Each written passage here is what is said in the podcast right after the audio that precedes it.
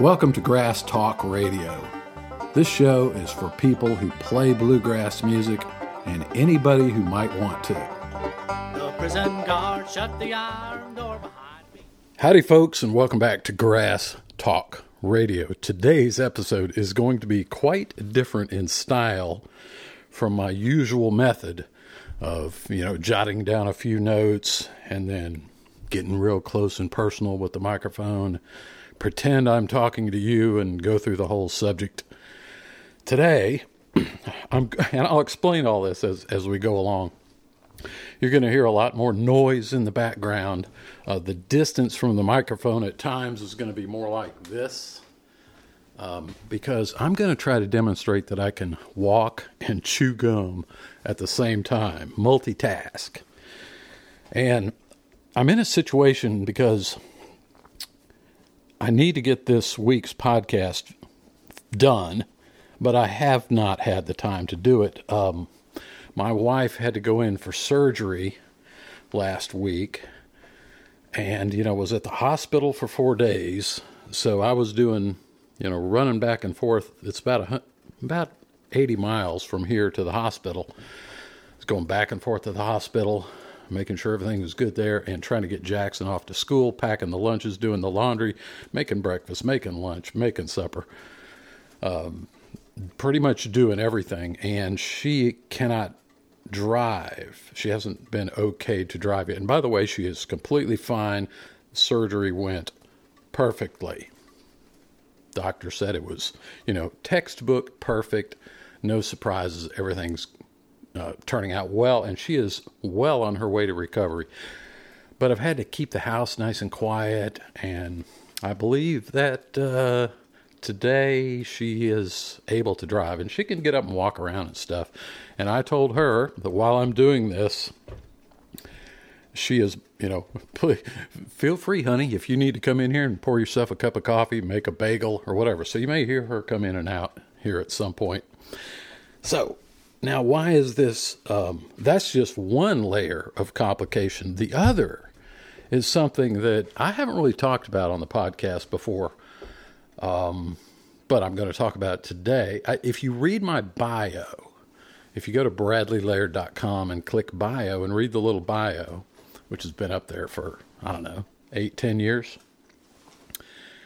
One of the things down at the very end, it says something like, I haven't read it in a while, it says something like, in addition to all that music stuff, um, Brad also uh, tends a flock of chickens, raises donkeys, um, is a flint knapper, and a home brewer.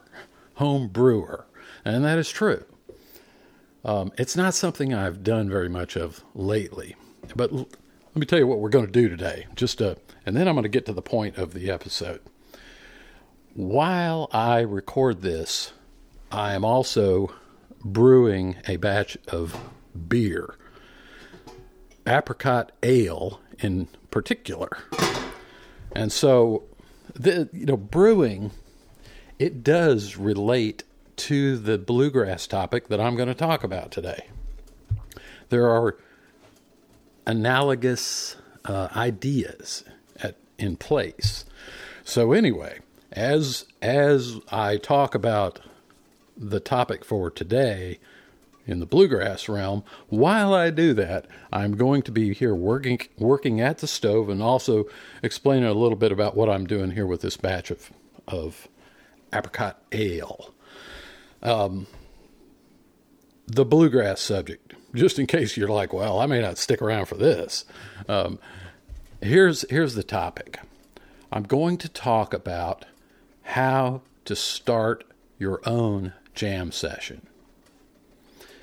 Because you know, when you're a beginner, or even you've been playing a while, you're look you're always looking around for for a jam to go to, and you know it's somebody else's project. Somebody else started this thing, and you know many times you may finally find a jam session to go to, and then you go to it, and it's not exactly tailored exactly for you, which is that's normal because you're a beginner. You know, they may not be.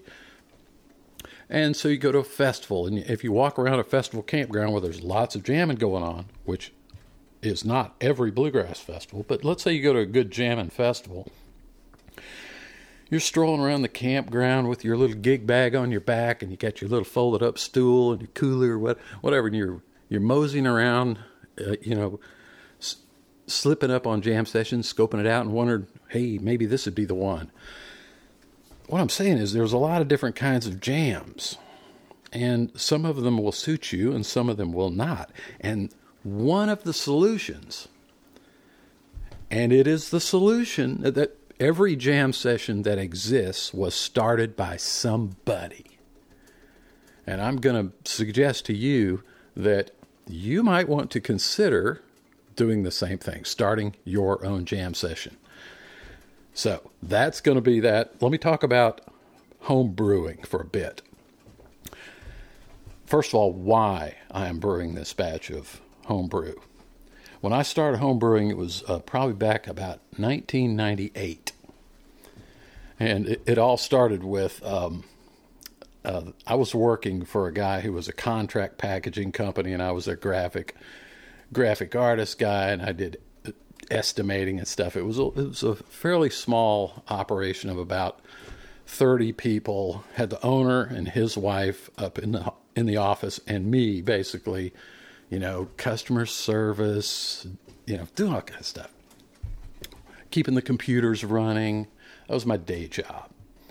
Well, um, the owner's wife, Caroline, was um, at at a place called Big Lots one day, which is a, like a discount overstock, you know, like you know something somebody sold into Walmart or Home Depot and it didn't sell very well, and you know the big box store sends it all back.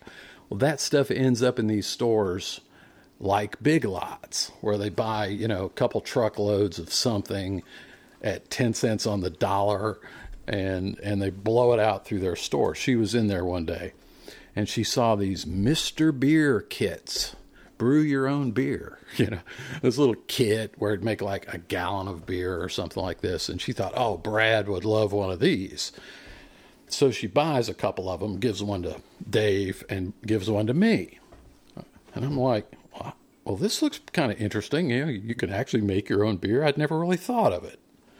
I knew people did it, but I didn't have any knowledge of home brewing. And anyway, so I take the Mr. Beer kit home and I brew, follow the instructions to a T. I do, you know, I'm a total beginner. I read the little booklet and I mix the, the malt and put the hops in it and put it in the little fermenter thing and put the airlock on it and follow the instructions precisely. And at the end of the time, bottled the beer, allowed it to carbonate, I finally got ready to try it, and it was awful. I mean, it was just ugh, bad. It was yeasty, overcarbonated. It tasted bad. I mean, in, in terms of beer flavor, was not that good. And I was like, surely this isn't the way. And I began to do some research.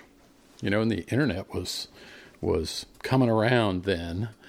So I got on the internet, started reading up, ordered a few books, started reading about it, and I got into homebrewing. Well, along about batch five, I was making beer in five gallon batches about every other month or every six, eight, you know, six, eight weeks, I would make a new batch. And I was really getting into this, just like when I, you know, got the banjo bug or whatever. I was really seriously interested because there was so much stuff that I didn't know. And that's what I, I wanted to know. How, how do you do this? How do you do that? What's the difference between a lager and an ale and a barley wine? And what about all these hundred different kinds of yeast and hops? And it, it was just fascinating and it drew me in. Not to mention, at the end of it, I would have these little six packs of, you know, cases of bottled homebrew that when the guys would come over for rehearsal or something, I'd say, hey, check this out. You know, I made this IPA. And all the guys would be trying it and going, man, this is great. You know, So it was a perfect complement to the you know bluegrass rehearsals and stuff. Well, I made this batch that was an apricot flavored ale. And that's what I'm making today. And our guitar player, Buddy Ashmore, when he tried that one, he said, Brad, this is the best one you've made so far. You need to you you need to make oh gosh, if you need you need to make me some more of that. Well, I never did. I never did. And I got to thinking here, that has been oh gosh, 18 years ago. I never did. I never I never like brought him a case of this stuff. And I thought, you know what? It's about time I fulfilled my obligation to Buddy Ashmore. So I decided to pitch in. That's a pun for you homebrewers. And um, make another batch of apricot ale. So here we go.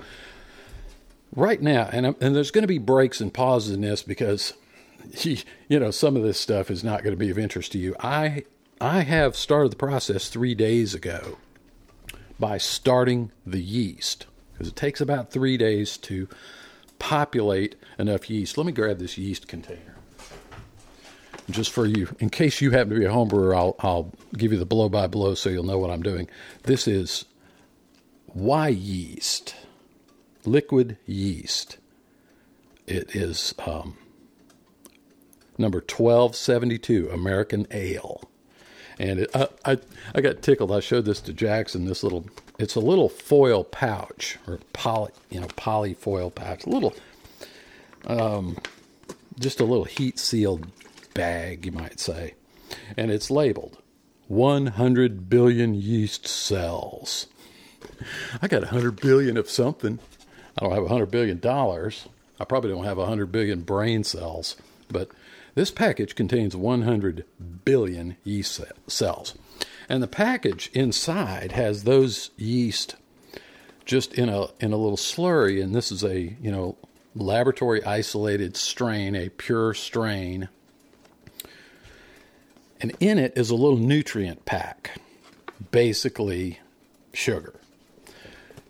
So to start the process, you hit this thing with your the palm of your hand and break that in, inner inner packet, and that releases the sugar, and the yeast come to life and begin to do their thing. And the over the course of a day or two or three, the the package will begin to swell and swell. You know, I'm holding in my hand a little mini brewery. You know, it's yeast eating malt, maltose, and producing CO2. So the bag is swelling. So now, going back to the whole deal with surgery and, you know, all the home chores and, you know, helping my wife and getting my son back forward to school and play practice and piano lessons and, and, and, and, I punched this bag and started the yeast. Well, now it is, last night I'm sitting there looking at it and it's, it's swollen up and I've got to do this boil today. And uh, as we go along, I'll, I'll tell you a little bit more about the brewing process. But I'm going to take a short break here. I started the yeast a couple days ago and started gathering all my, you know, supplies, pots and spoons and the fermenting vessel and, you know, the hydrometer and thermometer and all these things that I'm going to need. But beer starts with water. And so I have to get five gallons of good clean water before I can start the batch. So we live on a well here. So all day yesterday, I filtered water through my Berkey countertop water filter. I was just constantly filling it and draining it, filling, drain, fill, drain, fill, and it's very slow. But over the course of the last 12 hours, I collected five gallons of filtered well water, and that's what I'm now going to bring to a boil. And I've got a big giant pot here on the gas stove. I'm going to bring that to a boil. Well, about two hours ago, I actually started boiling in a series of smaller pots so that I could use multiple stove eyes. So I've already got two gallons in the pot that is already at high temperature. And I've got another one going over there. I need to fill a few more I'm trying to bring all this water up so that it'll it'll come to a boil rather quickly. So let me pause here just a moment. I got to fill some pots and I'll be right back.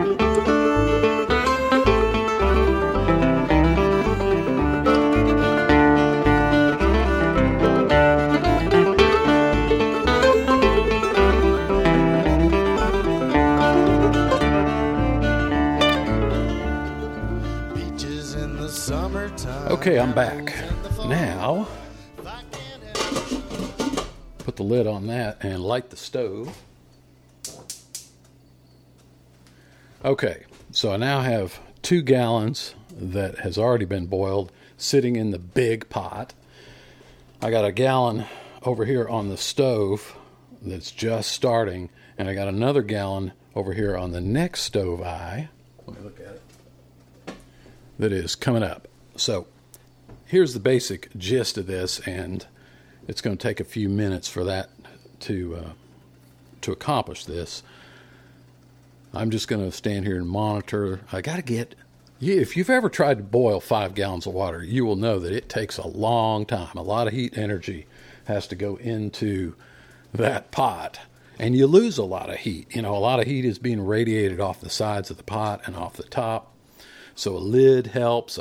All these have lids on it. So anyway, you got to bring five gallons of water to a boil, and then we're going to add the malt. So I'll talk about that when I actually do it. Let's talk bluegrass. So I already talked a little bit about jam sessions. And first of all, jam sessions and jamming. Picking with your friends, you could, you know, that could be a jam at a festival. Look, jams are the life blood of bluegrass music. Yes, there are professionals. Yes, there are semi pros. You know, there's a commercial side to it. But the jam session and its health, the health of the state of jamming in the world, affects the size of the population of the bluegrass community, shall we say. And I, I, you know, I have witnessed this even personally that when I started, I didn't have anybody to pick with you know, I tried to manufacture my own pickers, you know, take, you know, like try to take a friend and turn them into a bluegrass nut. It didn't, it didn't hardly ever work. And then it was, you know, the seeking, looking, going to festivals, trying, you know, and you gradually, it's a very slow process, but eventually you do find some people to pick with. And then you, you begin to find the people that you really enjoy picking with, and then sometimes those those people of like mind and talent and uh, maybe ability also separates, you know, and there's a clumping, a flocculation.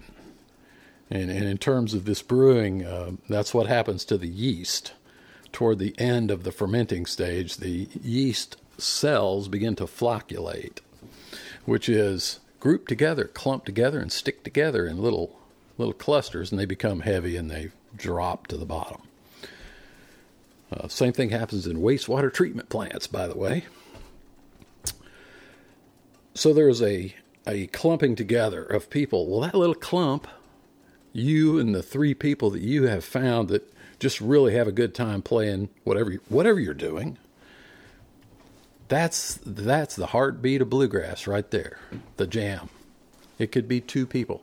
I will tell you this: you can you can sit around and pick all you want to by yourself, and it is the experience is multiplied by ten when you add another person who is also having a good time. So it's you know it's greater than the sum of its parts, you might say.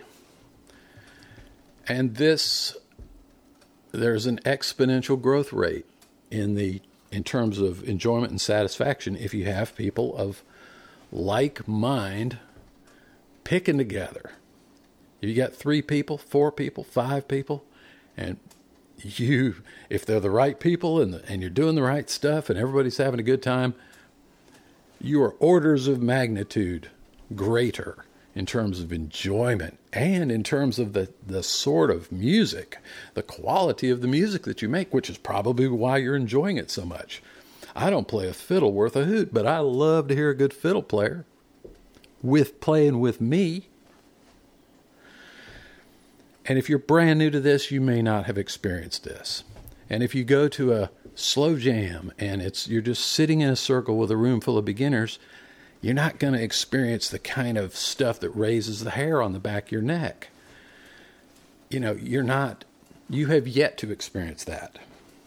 Now, it may be exciting to you, you know, but it's it's on a different plane, and as you progress in your playing, your the plane of existence is going to rise. You're going to go up and up and up, and then sometimes you're going to be that person who is at a slightly elevated plane, who is playing with someone at a lower plane, and you sometimes get those same feelings when you see them being brought uh, brought forward and lifted up, and when you see a beginner begin to feel it and you, you recognize that in them, you'll get cold chills running up and down your spine like a rabbit jumped over your, your grave.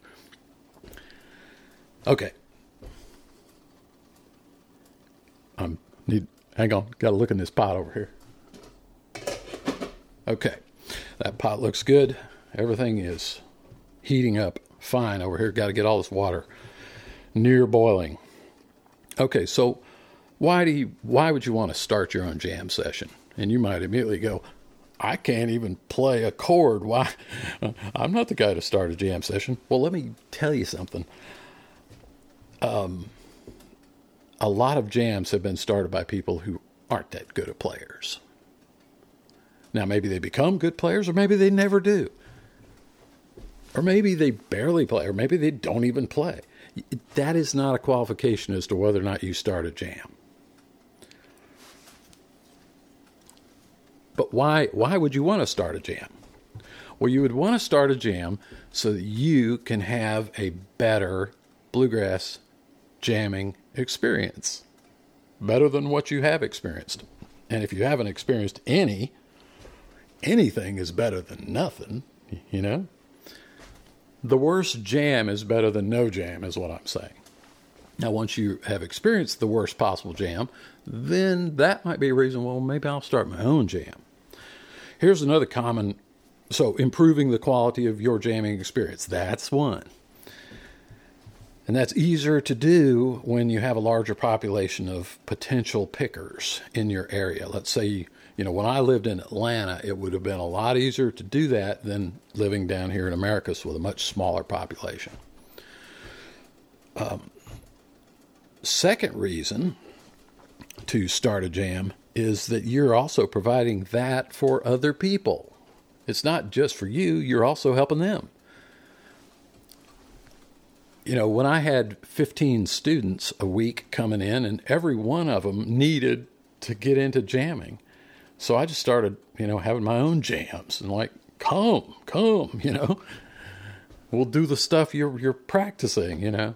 So you can help other people by providing them a place to pick it's also, it is the way to network, which lead to future connections, future possible, you know, band formations and all this kind of stuff. I'm sure you can imagine the many reasons, but you might immediately and incorrectly say, oh, well, yeah, but I, am not the one to do that. I'm saying, yes, you might be the one to do it. And you're not going to know until you try. Okay, let me tell you about some of the jams I've started. And I'm not talking about, you know, I'm at a festival and I'm walking around and can't find a jam, so I just sit down in front of my camper and start picking. And therefore, I, you know, I've put up an invisible sign that says, "Hey, come pick with me," you know, and somebody drifts by and you know, it's just a little organic jam eventually might form. That's not what I'm talking about here. I'm talking about you're going to start you a, a monthly jam session or a weekly jam session. You're going to try to do something regular in a in a location. You're going to promote it. You're going to, you know, try to get people to come and you're going to manage this jam and see how it goes. Well, I've done that on a number of occasions. Many times for I just I just wanted to do some more picking that was for me. And I also had these students that I was trying to like provide an opportunity for them to do some things. The first one that I really started was at a place called the County Line Tavern in Senoia, Georgia. And the the reason I picked that spot out is because it was halfway from where I lived to where I worked. I worked in Fayetteville, Georgia, and I lived in Griffin, Georgia. And if I was cruising home on Highway 92, I would pass by the County Line Tavern. Gravel parking lot, just a little beer joint, hole in the wall, one pool table in the back, couple of pinball machines, a bar, darts, you know, very small little place just off the side of the road and just over the county line. My kind of place. Well, the lady that ran it, her husband worked with me. At the, he was like a maintenance guy back in the plant. He worked there. I'm like, hey, ask, I forget her name. I forget her name. anyway, and I told him the idea. What if I start a, a, a bluegrass jam session there? And I was like, yeah, yeah, come on. So I went down there and talked to him. I said, what's your slowest night? I want to do it on a weeknight because I want to do this back, going back and forth to work. And we'll, you know, we'll start at about six o'clock, go six to nine, something like that. And then if people want to stay later, but you know, basically officially it'll be over at nine because I got to get home, get to bed, and go back to work the next morning, be there at seven thirty or whatever it was.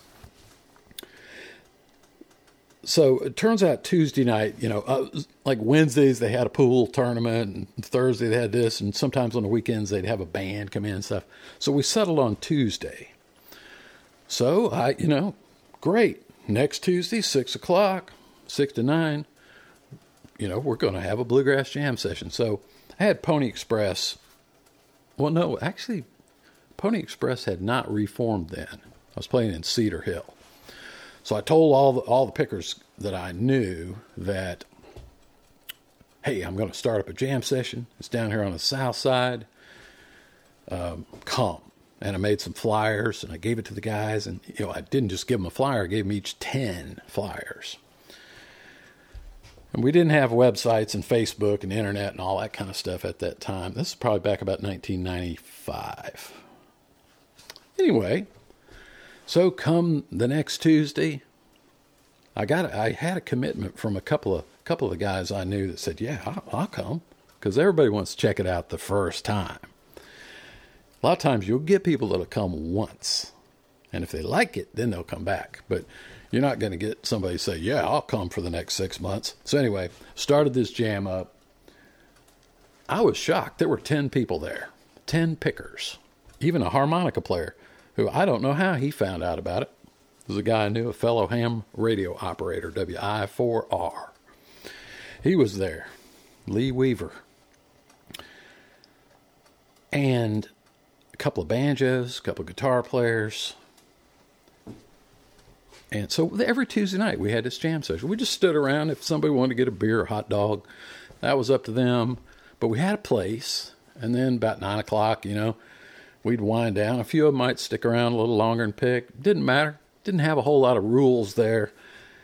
And this thing went on for a year or more. And even sometimes I couldn't, if I couldn't go for any reason, maybe had a gig or some other commitment or something, you know, it would just go on without me. So that was the County Line Tavern jam. I started two other jams very similar to that.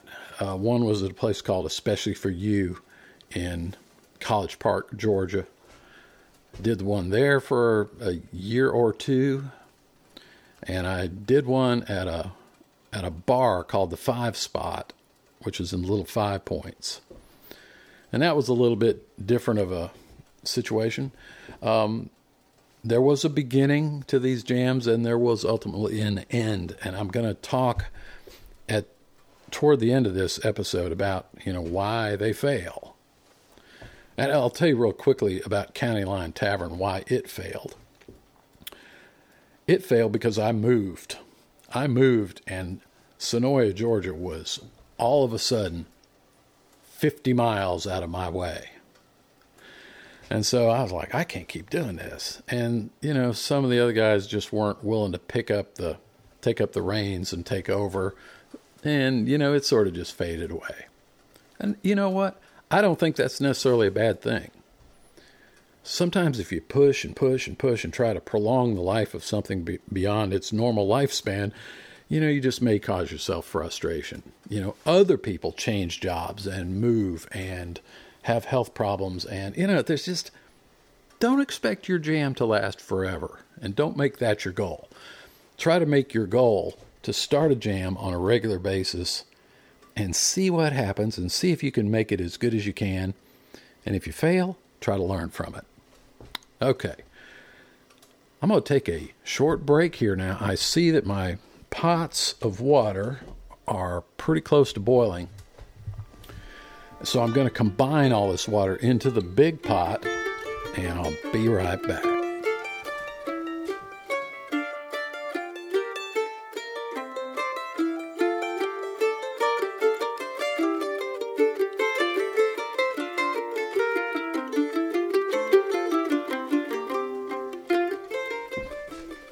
Okay, so what I'm doing here, uh, I decided before I combined all the water, uh, the second constituent ingredient in beer is malt, barley malt.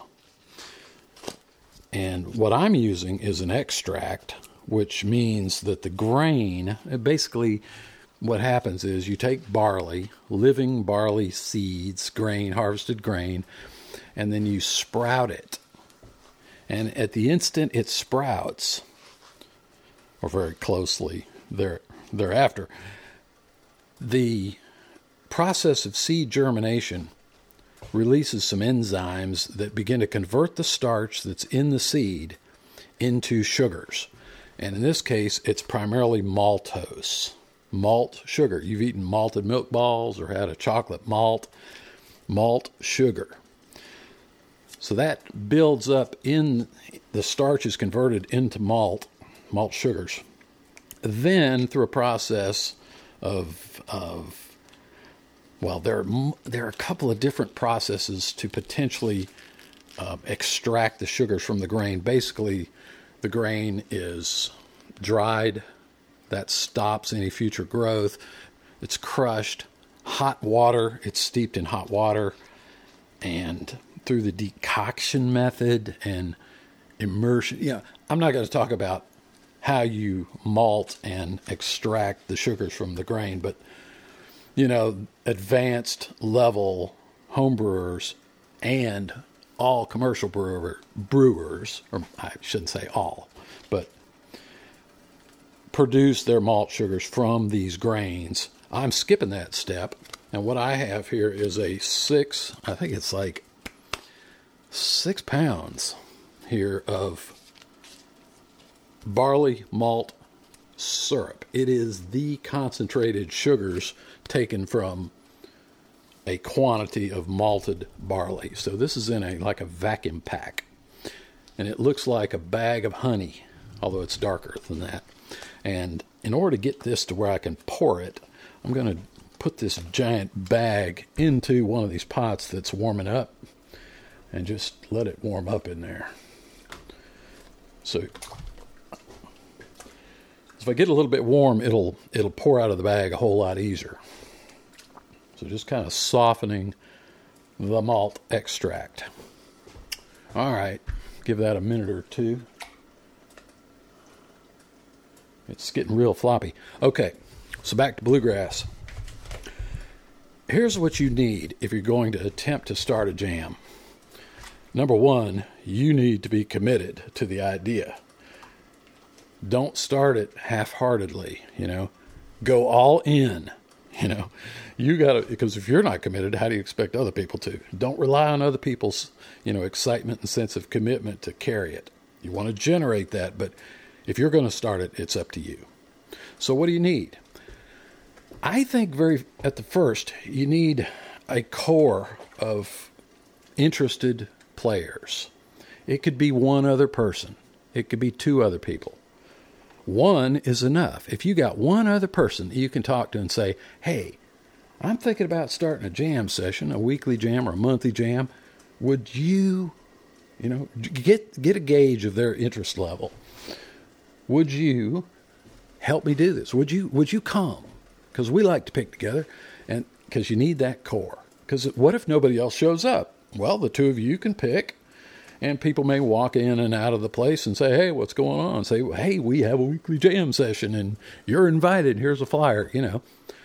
So you kind of have a minimum. You can't sit around playing bluegrass just by yourself.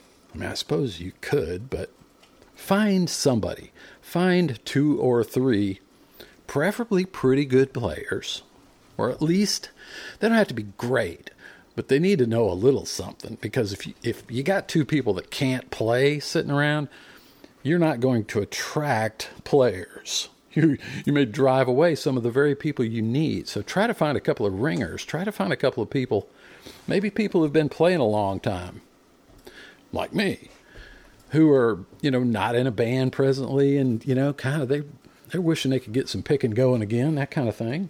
People in between bands, people, you know, you need a core. Try to find a core. People who love to pick. It's helpful to have some people who know a bunch of songs. It's helpful to have people who have the right attitude about beginners. People that are just generally nice people. Um, that will be welcoming to other people. You know, don't pick the grouchiest old fart, you know, because he's just going to drive people away from your jam. Now, that doesn't mean that that type of person can't come to the jam, but your core needs to be these, you know, idealized wonderful people who really want to make this happen. Okay. Try to locate that. Once you've got at least one other person, you need a location.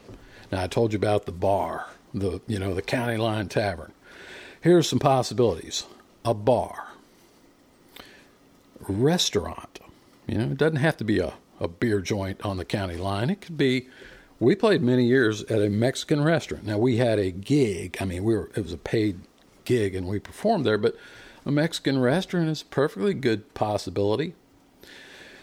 You could do it in a park somewhere, you know, at a picnic shelter or or a rec room or a you know community center. You know, there might be a room at the library. Um, you could do it at someone's home, which I'll, there is some risk in that, but a lot of it goes on. Uh, you could do it at church, possibly you could do it at a music store. You know, there's a lot of possibilities here. And each one of those types of locations offers up a different set of pros and cons. For example, a bar. You don't have liability issues. You know, if if somebody is in that facility and trips and falls, you know, the bar's got insurance, you know, and you've been invited to do this thing. It's not really your responsibility to worry about things like that you have the advantage that if people want to eat and drink, they can do so, and you don't have to worry about that. You, it takes that off of you. And some people are would enjoy the jamming a lot better if they can go up there and order themselves a beer. And some people want no part of that. So, like if you set it up at a beer joint, you're going to attract a certain type of person. And if you set it up in a church fellowship hall, you're going to attract a different set of people. Just, I'm not saying what's good or bad. I'm saying just know that either one of those limits the the population possibly because some people aren't going to want to go to the county line tavern some people aren't going to want to sit around and you know inside a church i can't even drink a beer i like to drink a beer when i pick and stuff like that um, same goes with a park. A park might have certain rules that you have to follow. I'm sure they do. Um, in a home, you set the rules, but you take on the liability risk. So, you know, there are plenty of people that have started picking barns and, you know, jams at their home and that kind of stuff. I'm not saying you can't do it, but just be aware that you really need to be a little, little bit more careful there because when you have the jam going and you're you know you're in the middle of the hot jam and and somebody you don't know shows up if it's at your home or on your property that person is now your responsibility. Where if you're doing this thing at a mexican restaurant or a coffee shop or something like that that person is not your responsibility. It's the owners of the facility's responsibility. So just take that into consideration so you got to find your location. So how do you find a location? I think uh, you know, um, just use your head, scope out the local area, Go around and start just when you're in there, imagine, huh, this might be a good place. This coffee shop over here might be an excellent place, you know? Picture yourself like in that corner jamming and start talking to these places. Go in there and talk to them. Tell them, you know, you're thinking about doing this. And would they be interested? Uh, one of the one of the ways that you can make that happen is a music store. Often, if they've got the space, they got to have the space where you won't you you're imposing upon the music store if you're jamming inside their store. You can't have 30 people blocking up the aisles and just taking over their store. They're not going to want that.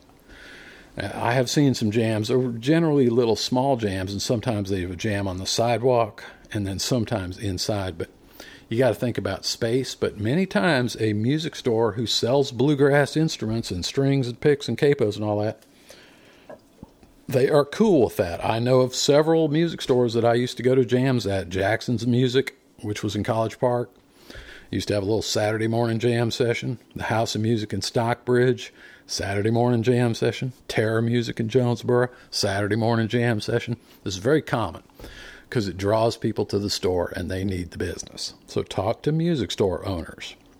See if you can get a little something going. Okay, so that's possibility music stores. Um, once you found a location, you have to come up with a schedule. Like, how often are you going to do this? my suggestion is, uh, you know, do a once a month thing. Oh, and talk to the talk to the owners. Try to pick a night that is not super busy for other things. Forget Friday and Saturday. I mean, you might do Saturday mornings, but don't do Friday night and Saturday night because the better musicians many times, if they get a gig, they're gonna it's gonna be on Friday and Saturday evenings. And you don't want to you want to make it easy for the good players to come. Tuesdays are wonderful. Mondays sometimes are a little hectic because everybody's getting back to work. Wednesdays, at least in the South, a lot of times there's conflicts with church activities because a lot of churches will also have services on Wednesdays. So you're getting down to Tuesday and Thursday, possibly Sunday afternoons is a good time. You don't want to go late on a Sunday. So think think about when you're going to have it and how often. Once a month is a good way to start it gives you more time to learn from one and correct it before the next one. And try to pick a thing like you wouldn't want to do well we we do it on the fourth uh, the fourth Thursday night of the month when it's a full moon on high tide or something. Don't, don't make this complicated. You got to make it easy for people to remember. You know, like first Saturday of the month I recommend actually the second because a lot of times the first thing of the month sneaks up on you. And you're like, Dad gummit, that was last week. You know, let let people start getting into the month of March and then they're going like, Oh yeah. Hey, the first Saturday. Oh, first Saturday's coming up, that's this weekend, you know, that kind of thing. Another thing is put that prominently on your flyer. Make these little mini flyers and tell people, go ahead and write out the dates for like three or four months in advance and say it'll be on May the 1st, June the 4th, da da da, you know, this is the dates and print it right on there. But of course, you've got to have a firm commitment that you can get the location. But pick a time that people can remember in their head too, you know, second Tuesday, second Tuesday, second Tuesday, and say it a lot. Then you got to get the word out. You make flyers, you make posters, you make a web page, you could put, there are a lot of um, bluegrass and folk music and Celtic music organizations that have their little newsletter. Like down here in the Southeast, you got the Southeastern Bluegrass Association. I think you got the Blue Oregon. Uh, I, I know there's Oregon, there's California. There's these little organizations, and some of them aren't so little, and they have newsletters. And generally, they'll they'll put your information in there if they find out you're going to do a bluegrass jam. Hey, that's right up their alley. They will publicize it for you. Put it on their calendar. Put it in the classifieds. Seek out the newsletters and make sure it goes in there. Print a flyer. Yeah, you're going to have to spend a little bit of money on that, but it ain't that much. 500 flyers shouldn't cost you that much. And you can always do those four on a sheet quarter size flyers and have the printer cut them for you so you don't have to sit there with scissors. Spend the five bucks to have the printer cut them. Put them around. Take them to music stores. You know, definitely put them out at the place where you're doing it. Post it, post it, post it. You could even, if you have the money, uh, you know, put your little classified ad in the proper locations, perhaps. Like in Atlanta, you might do it in Creative Loafing um, social media, Facebook, da, da, da, da, da, start all that stuff up. You got to tell people about this thing. Now, as it grows, the people coming will do the advertising for you. So this is primarily to get it started. Once it's started, it becomes a little more organic, and you don't have to do as much of that. I think a flyer will is probably the number one thing. And put a little information on there so people know what to expect if it's at a bar and they serve alcohol, say that. Just go and say, this is, you know, held at the County Line Tavern. You know, everybody, you know, please, uh, you know, whatever little mini rules you might have, you know, or this is at a church, no alcohol. You know, just put it on there and that because you don't want some somebody that's just had four beers walking across the street and walking into the church and you know making a fool of himself in front of, and you know, all these little kids in their Sunday school outfits picking bluegrass or something. You figure that part out. Then you got to run the jam. How do you run the jam? Hang on one second. I got to reach over here. Running the jam. Well, think about this. There will be a set of rules for how the jam functions, and guess what? You you get to make them up. You get to be the dictator of this thing. It's your jam. However, rules are better if you're not too in your face with them. You don't want to hand some newcomer a list of 12 things he must do, do and do not do and do not. People are like, dang gum, the, I got the bluegrass Nazis here, you know we will play all our songs in G before we move to the key of A. You know, don't don't do stuff like that. You know, d- don't overthink it. You know, but do think about it. Think about okay, what would I totally not allow? Like you might say, no drums, no electric instruments, no amplifiers. That's a good rule. It's bluegrass. You might say, with the exception of electric bass, if the volume is kept to a reasonable level. You know, because there are electric bass players, and sometimes they carry around a little dinky amp so they can hear what they're doing. That's cool. So you figure that out. You know, like what's okay and what isn't okay. Um, you might describe, you know, what you're generally doing. We're going to play, you know, primarily bluegrass tunes, a little bit of gospel, a little bit of country but mostly bluegrass and you know. Okay, if you've uh, tried to just start, I would think make the rules as you go. Because if you don't need a rule, don't make it. But if, if you encounter something, whoa, man, what do I do? This guy keeps coming in here with his electric guitar and dragging his amp. Oh, well, we need a rule. Well, you're the rule maker. You just make the rule. Go up and say, oh, man, we just, this is, you know, that's not our thing here. We we love electric guitars, but we we can't have it. This is a bluegrass jam, so hey, you know you got to be the diplomatic um, type to handle this. Okay, are you going to have a slow jam? Think about that. I always like to let it organically happen. If it turns out everybody wants to jam slow, well, then you slow jam. But if the jam turns hot, so be it. That's the way I I like it. I like a location too, by the way, back on location. I like a location where there are multiple picking spots within the same location. I used to go to this jam. It was hosted by the Southeastern Bluegrass Association Fayetteville chapter, and it was held in an old train depot, just a little building, you know, that you would see alongside of a railroad track. And, you know, it had in it about four rooms, and it also had a huge porch running all the way around the outside. And in that place, it, the jam might start out as, you know, eight people in the main room, and then it might grow to 10, 12. Then little splinter groups would go outside and sit on the porch or go into a different room.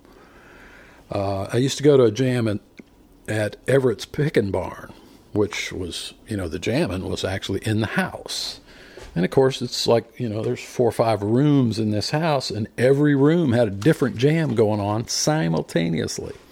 It was great. You know, you might be in a bedroom, and, you know, people are standing on both sides of the bed and at the foot of the bed and picking, you know, the case is laying on the quilt there.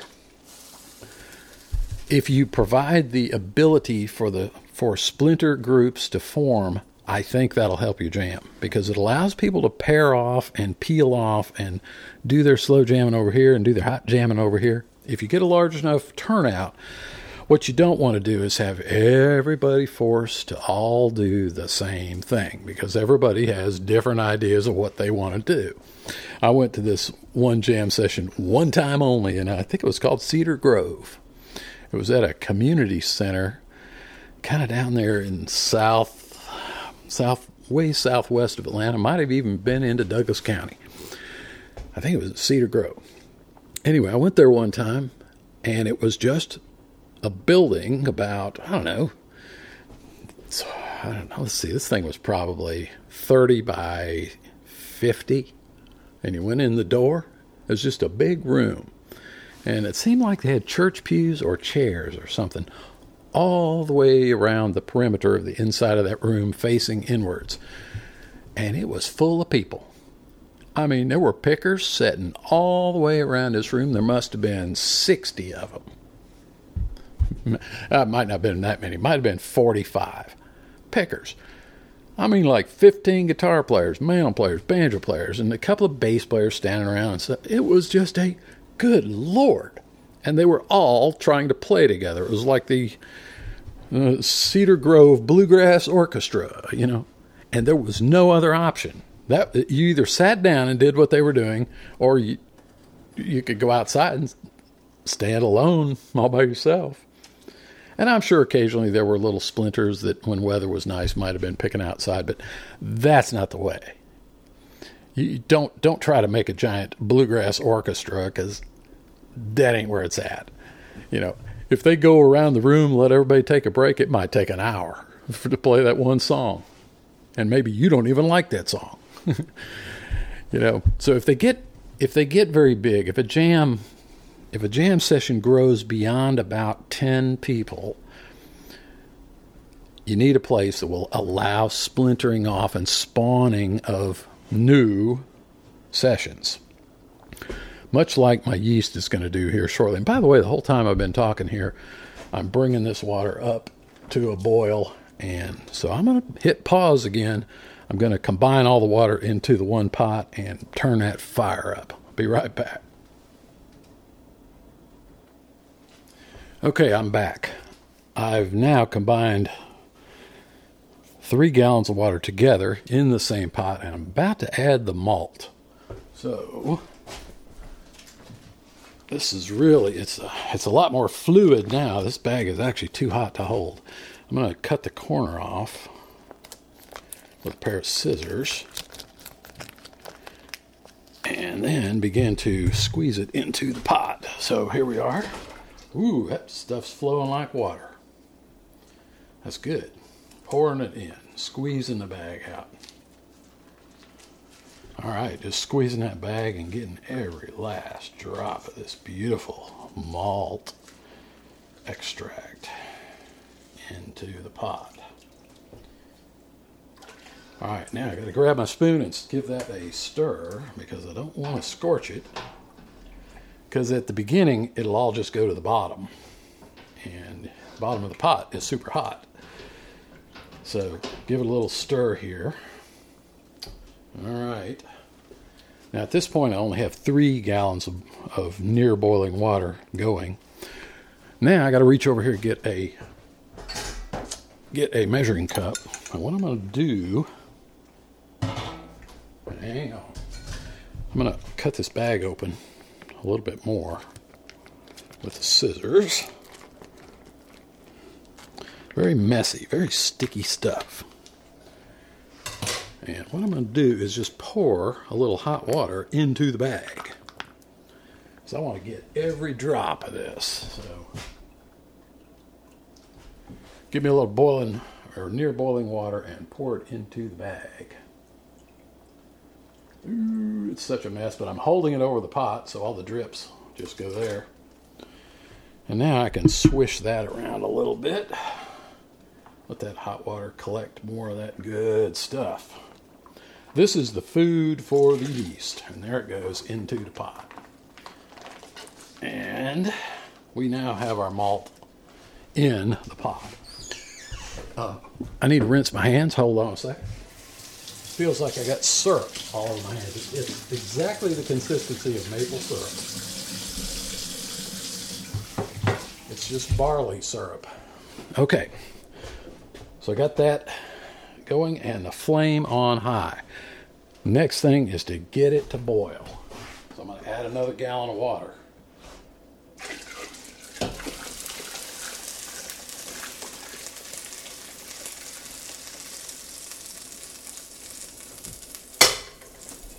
Okay, so now I'm up to four gallons in the pot, which is all my pot will hold. I'm going to give it a stir. Just kind of keep it, stir it for a few minutes. And while I stir, let me tell you a few other things about this. Back on bluegrass.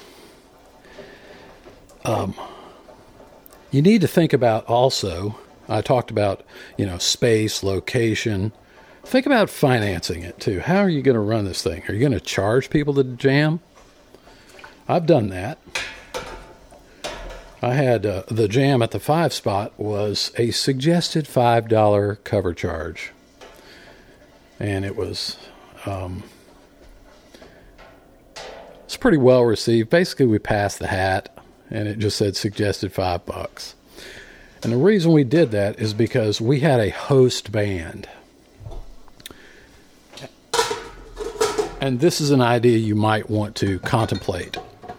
You can have a a jam session is just a totally open jam session, but you can add on the feature that this jam is hosted by, and in that case, it was the Incorrigible String Band,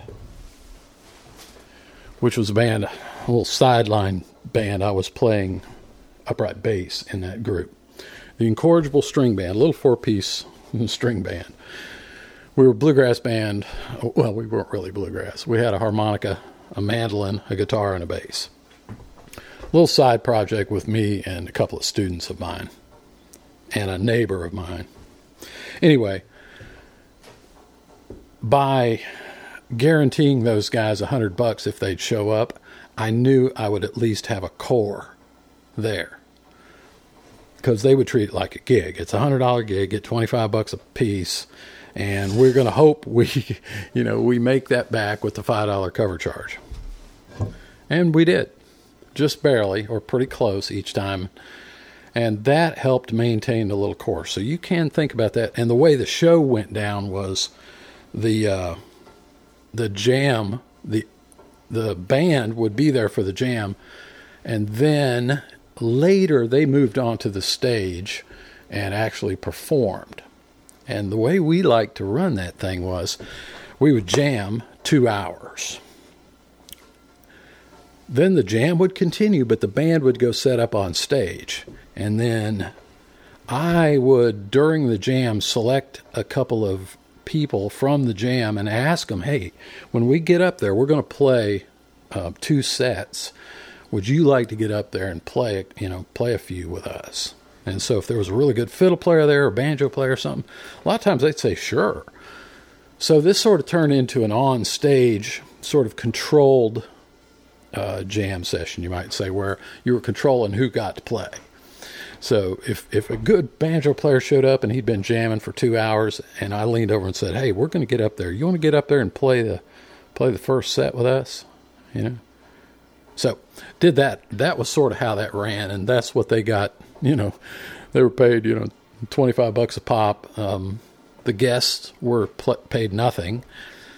And we sweetened that deal. I a lot of times, if you're at a bar or restaurant, you can convince the owners or the management to give a some sort of cut rate on you know like a like half price draft beer or something, you know, if you can convince them, throw these pickers a bone because if you don't have the pickers, you don't have a jam. Because the the restaurant or bar owner, they're not looking to just serve you and your little bluegrass interests. If you want to do that, just go off to your own home or go to a park or something. The idea for the owner of the place is he might sell you a little something, but he's hoping that other patrons you know customers will come in and think this is really cool and hang around for a couple of hours watching and listening and spending money so do consider the interest always consider the interests of the owner if it's a commercial estab- establishment a bar or a restaurant or a music store. Think like they would think. Don't take over their place and try to help them make a little money. Okay. So, why do jams fail? I already talked about, well, sometimes, you know, people's individual situations change and conditions change, you know, but a lot of times I think they fail. Turnout falls off and falls off and falls off because the people that are coming are not getting out of it what they want. You know, if a really hot mandolin player shows up at a jam session and he's picking with 12 people that don't even know the chords to Sally Gooden, he's probably going to move on. You, follow my get my drift there? So if you don't find what you want, you move on. Well, if too many people don't find what they're after, the thing will dwindle. So, you know, be prepared that that may happen and always be looking for new blood and try to make the features of the jam, somehow try to mold and manipulate this thing to serve the needs of as many people as you can. Like having splinter jams, like, oh, we got a slow jam in this room and we got the hot jam over there, and sometimes we all play together. You know, the more that you can provide for somebody, and you know, the more likely they are to keep keep coming. But don't be the jam Nazi. Don't be like, you ain't allowed to do that, blah blah blah. If you don't have some some ability to uh, you know manage people in a friendly and direct way, a lot of it is just flat out communication. If you just tell people, you know, say, you know, hey, you can do this, you can do that, but hey, don't do that. You know, the, the most people will comply. You know, but don't cop an attitude and start bossing a bunch of people around. That will drive people away. I went to this one jam session and I thought it's a pretty good jam, you know. I like these people. We're having a good time. I'll come back next time. Go back next time. I decided to bring my son. He was about seven at the time. Well, he's running around playing and stuff. And uh, there were some other kids. Uh, the time before, I'd seen one or two kids that were outside running around just having a good old time. I never thought a thing, a thing about it. Well, Jackson came inside the room and just walked through the room, knocked over somebody's drink. It's an accident. He's a kid, you know. I jump up to help him kind of clean it up. Well, man, that guy, the guy that ran that jam, he sort of he revealed to me he didn't really say much of anything, but the look he gave me was the look of who in their right mind would bring a kid to a jam session? That, that was the that was the uh, psychological, uh, psychic feeling I was getting from him. you know, just the look, the look, the look. And so I thought, well, this dude don't really like kids, you know. Maybe he does like kids, but he don't like them during his little jam session. Okay, that's cool. So anyway, we didn't go back to that one. I went back a few times, but I didn't bring Jackson. In, in other words, um, sometimes I'm like that with kids. I'm like, I love kids as long as they're out in the yard, you know. You know, so you know, I was into picking at the time, and I wasn't paying a whole lot of attention. He he wasn't coming in there, you know, disturbing the jam. He just passed through the room and accidentally kicked over somebody's drink, you know. Anyway, stuff like that happens. But if you're the type who reacts to that with a freak out or start barking orders, you're going to drive people away. You're going to drive that person away, and you're going to drive away the people that sympathize with that person. You know? So try to control yourself. And, you know, if you got a situation with kids and stuff, well, you figure it out. Anyways, think about that. Too many rules could wreck a jam. No rules could wreck a jam. So figure out how to balance it. Okay, now I have got to spend the next hour watching a pot. You know what they say, a, a watched pot never boils. Well, I gotta, I gotta bring this thing to a full boil and then boil it for one hour. After that, that's called the wort, by the way. Then I have to cool that boiling wort down to room temperature as rapidly as possible. So it's going to move over to the sink, and there's going to be cold water running around it in the sink with the lid on to bring this thing down to the temperature where I can add the yeast. And while that is happening, that'll take over an hour, maybe two hours to get it down to about 85 degrees. Then I will pitch the yeast, which is putting the yeast into the wort and then that will get poured into the sanitized fermenting vessel where it's going to live for the next 12 days or, or so. And that's where all the magic is going to happen. All those yeast are going to feast on that lovely malt. And eventually, which is true with uh, any form of alcohol, eventually they're creating CO2, which is escaping out of the fermenter, and they're also creating alcohol ethanol, that good stuff that we all love. They're they're producing that. The thing is, eventually they they produce a high enough amount of alcohol that they begin to kill themselves.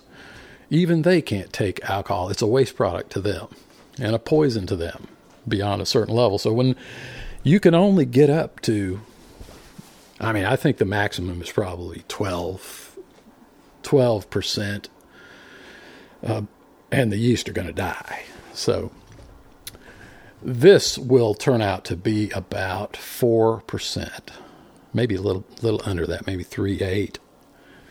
And that is governed by the strain of yeast and by the density of the um, sugar solution, the malt solution.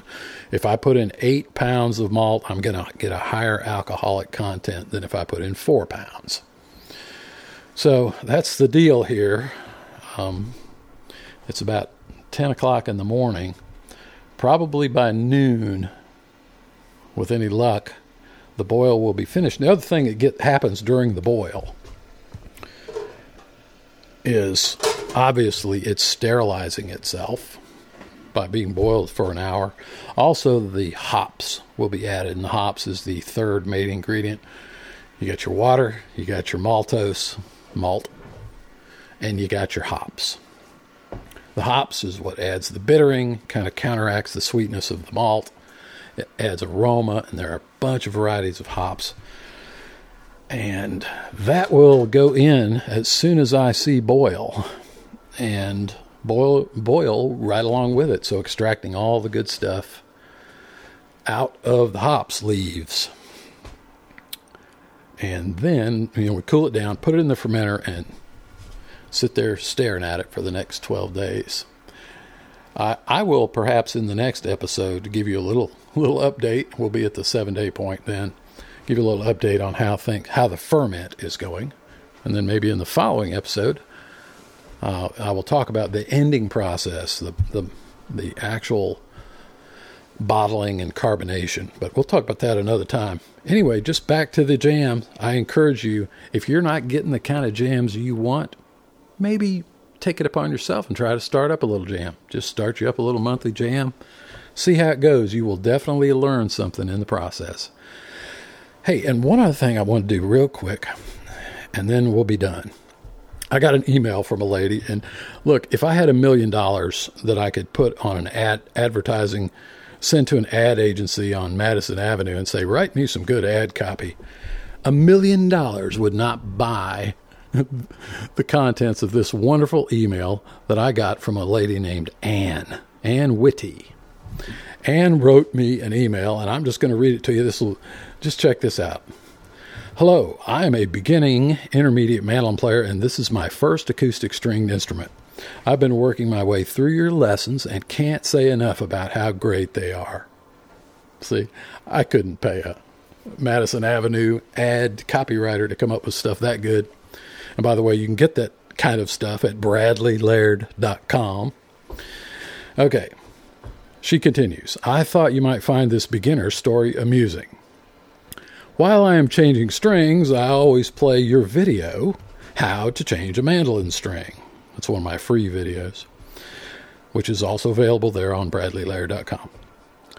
Okay, I was going to change the strings recently and realized that I had enough time to also add that little piece of leather in the tailpiece that you show in the video. So I proceeded to take off all the strings so I could do this, and much to my surprise, the bridge fell off. After my initial shock and horror, I thought, aha, so that is what a floating bridge is. Before I completely freaked out about how I was going to put it back on, I remembered that I had purchased the Mandolin Handbook. That's an ebook that I sell on my site a couple of months ago and had not gotten around to reading it yet. The chapter, Locating the Bridge Correctly, saved the day for me. In raking light, I could see slight dents where the bridge had been, so I started there, reinstalled it, followed your instruction, instructions, tinkered with the position and tuning, and got it back in place just fine. In fact, the intonation at the 12th fret is a little better than it was before. Wow! Thank you for all your great teaching tools and for Grass Talk Radio. I learn something new every time I listen. Sincerely, Ann Whitty. Thank you, Ann. I sent her a little email saying, Wow, this is really cool. Do you mind if I read that on the podcast? She was like, No, go right ahead.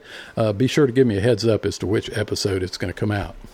Anyway, thanks, Anne. And that's a wonderful plug for the podcast, the Mandolin Handbook, and my mandolin video lessons, which you can find on bradleylaird.com. Y'all take care. I got brewing to do, and I'll talk to you in the next podcast.